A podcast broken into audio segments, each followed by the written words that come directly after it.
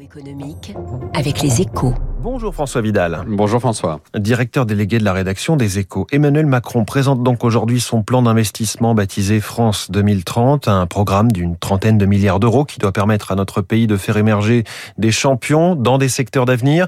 Une ambition qui vous laisse sceptique, François?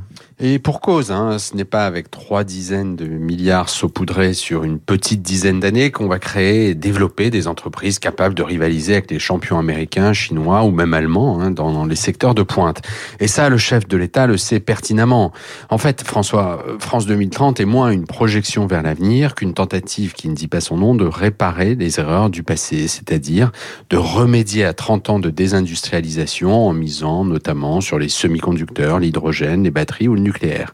Il faut dire que la France est devenue progressivement un industriel. Hein. Depuis, depuis les années 90, la part de l'industrie dans le PIB n'a cessé de chuter.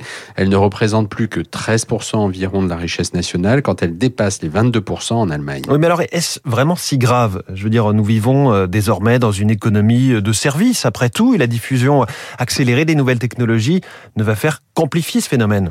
C'est vrai, c'est vrai. Mais le, le recul de l'industrie dans une économie n'est jamais une bonne nouvelle. Hein. D'abord parce qu'il s'accompagne d'importantes destructions d'emplois, 2 millions au total en France ces 30 dernières années.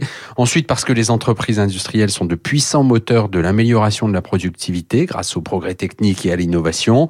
Enfin, parce que produire sur son territoire permet souvent d'exporter davantage et donc de contribuer à la santé financière du pays. Au final, ça signifie donc que le renouveau du Made in France ne euh, serait une très bonne nouvelle, à condition bien sûr que l'État investisse les 30 milliards de France 2030 avec, avec efficacité et discernement. Il ne s'agirait pas de refaire les erreurs du passé en créant un nouveau Minitel tout en passant à côté de la révolution Internet. Oui, ce qui pose la question euh, du rôle de l'État. Est-il le mieux placé finalement pour savoir euh, ce que seront les révolutions technologiques de demain Excellente question, François Vidal. Excellente à tel point que je la poserai dans quelques instants à mon invité, l'économiste Olivier Babot. Et je redonne la, une de votre journal, François, Les Échos, ce matin sur l'un des points clés de ce, de ce plan France Relance, France 2030, pardon. Nucléaire, le pari français des petits réacteurs. Radio Classique.